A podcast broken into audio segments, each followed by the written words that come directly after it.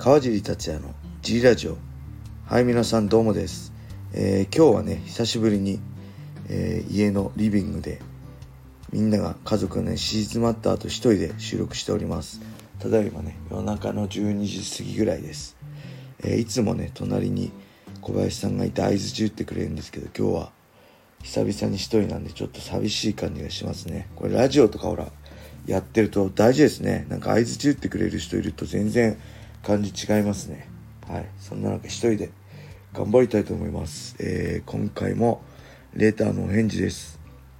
えー堀口教授 VS 朝倉海。斉藤豊 VS 朝倉未来。川尻選手の予想をお願いいたします。ペンネーム何回も黒票何回も黒票 これあれかな。何回の黒票だっけ？なんかいたよね。レイセフォーだっけ？ニックネーム。えー、それのオマージュかな。ありがとうございます。何回も黒票さん。えー、これはそうですね。まだ斉藤斉藤選手と朝倉未来選手はね11月のライジンで決まってますけどまあ堀口選手対朝倉海選手は大晦日やるんじゃないかっていう期待されてるカードですね。予想。これね予想はねまあ難しいですね。どっちも強いし。えーまあ予想はもうちょっとねあの特に堀口君怪我明けなんでどういう状況かそこまで分かんないんであのあんまりねあの詳しくは分かんないんですけどまあねあのなんだろう、まあ、全員全部ねどの選手も強いのは間違いないんでまあどの選手は強い弱いじゃなくてね、まあ、僕は20年プロのリングで戦ってきてなんていうんですかこの血のりっていうかホームのりっていうかホームアウェーってあるでしょ？あれって格闘技にもあってねそれは別にアウェーっていうわけじゃないんだけどやっぱりその強い弱いファイターにとって強い弱いはもちろんなんだけどまあその何を背負ってるかとかその背負ってるものの重さだったり、そういう背負ってるものの理由だったりがファイターをより強くすると僕は思ってるんであの僕個人的にもねあのなんだろうたくさんあのあるねスタッフにはもうそんな川尻背負わなくていいよ。自分の好きなように戦えばいいんだよってね特にドリームの頃言われたことあるあのストライクフォースのね震災1ヶ月後のタイトルマッチメレンデス戦とかね言われたことあるんですけど、まあ、そうじゃないんだよっていう。背負ってるからこそ力が出るし自分一人だったら逃げ出したいようなこともたくさんの人が応援してくれてより大きなものを背負ってるからこそ逃げ出さずそして自分の普段以上の力が出せるんだよっていう僕は思ってるんで、まあそういう意味ではね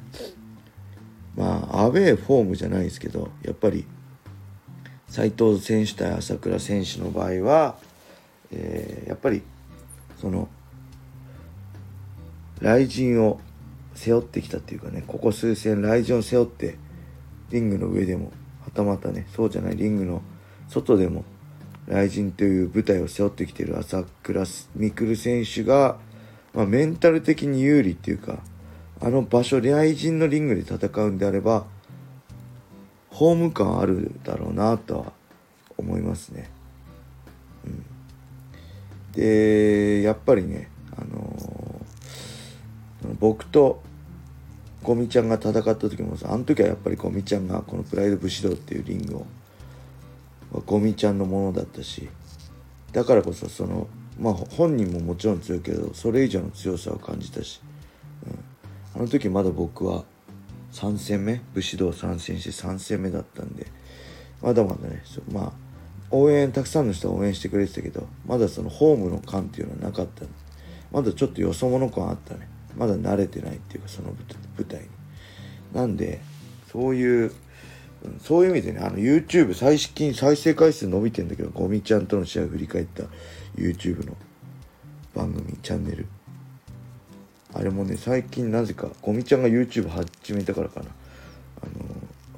ありがたいことに伸びてるんですけどそういう意味でもねあの朝倉未来選手はライジン舞台を背負ってるっていう意味で当時のゴミちゃんにちょっと似てるんじゃないかなって僕は当時も言ってたんですけどそういう意味ではちょっと若干朝倉選手が有利かな。で特にねこうミックル選手がほらあんま強い強敵と戦ってないじゃんっていういうこと言う人もいると思うんですけど、まあ、確かに、まあ、世界的に見たら誰だろう、えー、戦績見るとジョン・マカパぐらいなのかな。世界の世界レベルのトップファイター。現時点で世界レベルのねトップファイターと戦って結果出したっていうのは。で日置初君とかねリオン選手は正直ピークはもう終わっね過ぎてたんで。一番強い時ではなかったと思うんでまあそういう意味でそういう意見もあると思うんですけど逆に言えば斎藤選手もねあの今戦績見てるんですけどなんだろう誰？宇野さんに勝ったりリオンさんに勝ったり高谷さんに勝ったりはしてるけど、えー、そこその3人も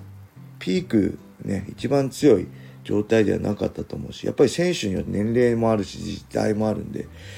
どの選手もピークで一番ね一番ピークで戦えば誰が強いかっていうのはもう幻想でしかないんだけど、まあ、3人ともピークが斉藤選手と戦った時ではないっていうのは僕はそう思ってるんでそういう意味ではあと誰だろう功選手に負けてたりね、うん、アギー・サルイーザってあれ強かったね負けたりして前回のあれじゃないですか真島戦がやっぱりお互いと、ね、強い。トップ同士っていうかバリバリの時期に戦って、うんまあ、世界的にかどうかわかんないけどやっぱ名の実績積んでピークの選手と戦ってしっかり KO, KO でね結果出したって感じだと思うんで。まあそういう意味では僕は特に2人の選手に差はないと思ってます。どっちが強いかはね正直わかんないですけどまあ本当に血のりっていうかホームの量を生かして、まあ、ミクル選手が有利なんじゃないかなと思います。でそういう意味では堀口選手とね甲斐選手のなんかの場合は、まあ、今まで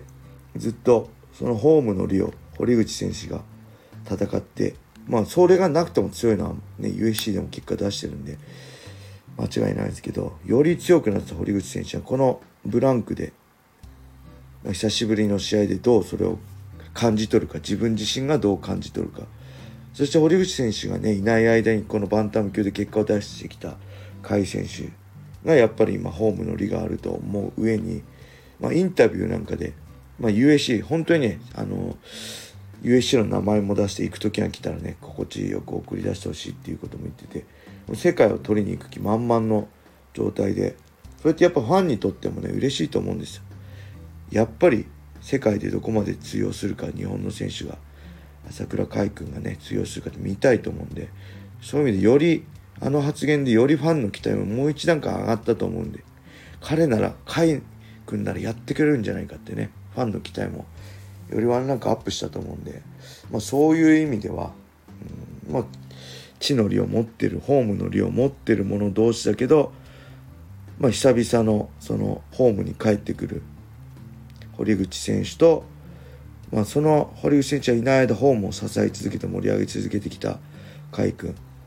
まあ、そういう意味でメンタル的にはどっちがホームになるのかなっていうのはちょっと若干気になるところで。はい。そう思いますね。これちょっとねあの 予想になってないんでごめんなさい。何回も黒ひょうさん。